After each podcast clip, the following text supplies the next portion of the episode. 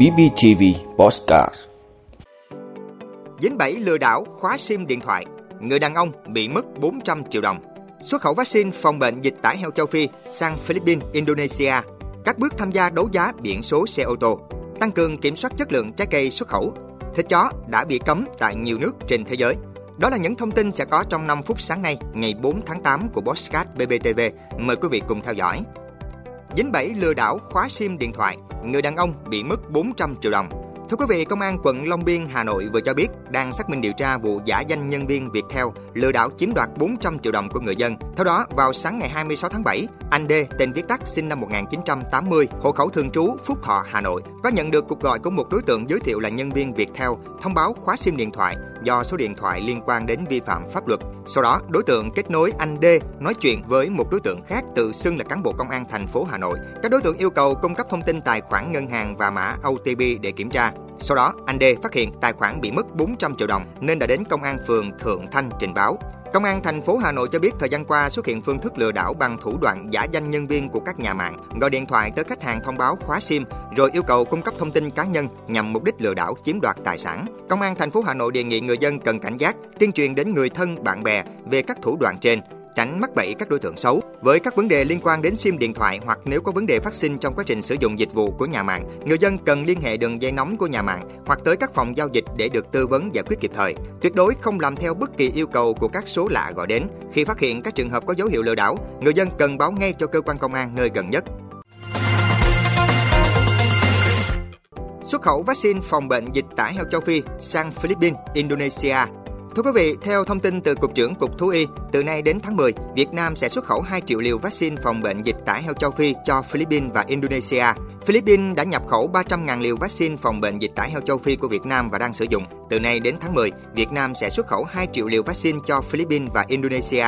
Theo ông Nguyễn Văn Long, Cục trưởng Cục Thú Y, trong nước, các doanh nghiệp sản xuất vaccine cũng đang phối hợp với địa phương triển khai tiêm phòng cho các đàn heo. Không chỉ hộ chăn nuôi, trang trại, doanh nghiệp cũng đã và đang sử dụng vaccine dịch tả heo châu Phi cho đàn heo. Ông Long đánh giá, vaccine phòng bệnh dịch tả heo châu Phi không chỉ phục vụ cho tiêu dùng trong nước mà đã xuất khẩu sang các thị trường. Khi đã xuất khẩu sang nhiều nước và có kết quả sử dụng tốt thì sẽ có cơ hội thuận lợi cho mở rộng thương mại vaccine dịch tả heo châu Phi của Việt Nam. Hiện Việt Nam có hai loại vaccine dịch tả heo châu Phi của Công ty Cổ phần Thuốc Thú y Trung ương Navesco và Công ty Cổ phần Avac Việt Nam nghiên cứu sản xuất và được cấp giấy chứng nhận lưu hành.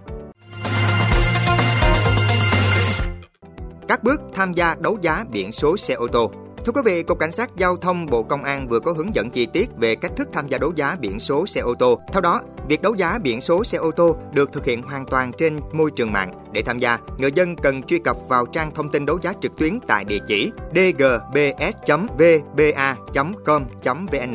Sau đó, nhấn vào phần đăng ký ở góc trên bên phải màn hình để đăng ký tài khoản. Tiếp theo, người dân truy cập vào tài khoản để tham khảo hướng dẫn cách sử dụng tài khoản, danh sách biển số xe ô tô, cách trả giá và các nội dung khác trên trang thông tin đấu giá trực tuyến. Người dân có thể lựa chọn biển số xe ô tô theo các tùy chọn trên trang thông tin đấu giá trực tuyến như tỉnh, thành phố, loại xe hoặc dãy số.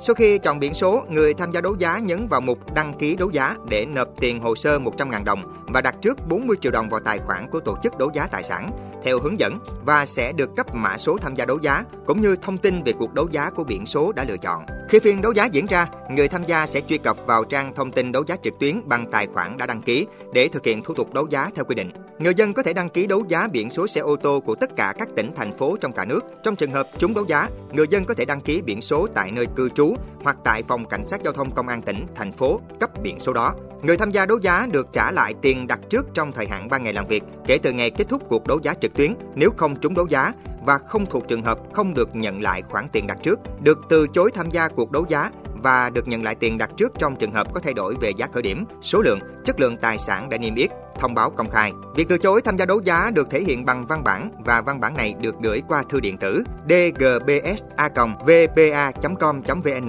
hoặc gửi chuyển phát trực tiếp về Công ty Đấu giá Hợp danh Việt Nam trước ba ngày tổ chức cuộc đấu giá. Ngoài ra, người tham gia đấu giá có trách nhiệm cung cấp thông tin, tài liệu hợp lệ, chính xác, trung thực để đăng ký tham gia đấu giá, tham gia cuộc đấu giá và chịu trách nhiệm trước pháp luật về tính chính xác, trung thực của các thông tin.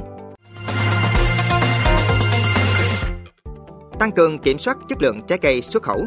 Thưa quý vị, theo Bộ Nông nghiệp và Phát triển Nông thôn, kim ngạch xuất khẩu sản phẩm rau quả đạt ba phẩy hai tỷ đô la Mỹ trong bảy tháng qua, với tốc độ tăng trưởng là sáu mươi tám phần trăm. Trong những tháng tới, để đảm bảo mục tiêu xuất khẩu năm tỷ đô la Mỹ của ngành hàng rau quả, đòi hỏi phải ứng phó kịp thời với những cảnh báo về việc vi phạm các quy định nhập khẩu thị trường quốc tế.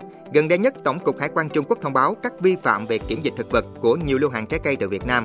Sắp tới, cơ quan quản lý của Việt Nam sẽ kiểm soát kỹ hơn nữa các mã số vùng trồng, đóng gói. Hiện Việt Nam có khoảng sáu nghìn năm trăm vùng trồng và một nghìn sáu trăm cơ sở đóng gói tại ba mươi ba địa phương được cấp mã xuất khẩu, có được visa xuất khẩu vào nhiều thị trường lớn và quan trọng. Ngành rau quả đang dần phải hoàn thiện việc quản lý chất lượng để giữ đà tăng trưởng. Thịt chó đã bị cấm tại nhiều nước trên thế giới.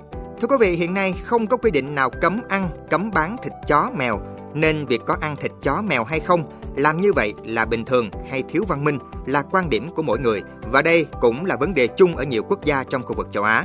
Ủy ban tham vấn chính phủ dân sự của Hàn Quốc được thành lập vào cuối năm hai nghìn không trăm hai mươi mốt với nhiệm vụ đưa ra các khuyến nghị chính sách thỏa hiệp về tiêu thụ thịt chó để chính phủ thực hiện các giải pháp đối với vấn đề này, bao gồm điều chỉnh các luật liên quan. Hiện Hàn Quốc mới có luật bảo vệ động vật, chủ yếu nhằm ngăn chặn giết mổ chó và mèo một cách dã man, chứ không liên quan đến việc tiêu thụ thịt chó. Thâm Quyến trở thành thành phố đầu tiên của Trung Quốc cấm mua bán và tiêu thụ thịt chó, mèo sau khi covid mười chín bùng phát. Những năm gần đây, dư luận Trung Quốc, đặc biệt là thế hệ trẻ, tích cực phản đối nạn bắt cóc và buôn lậu chó mèo. Chính phủ Trung Quốc không cấm việc người dân ăn thịt chó.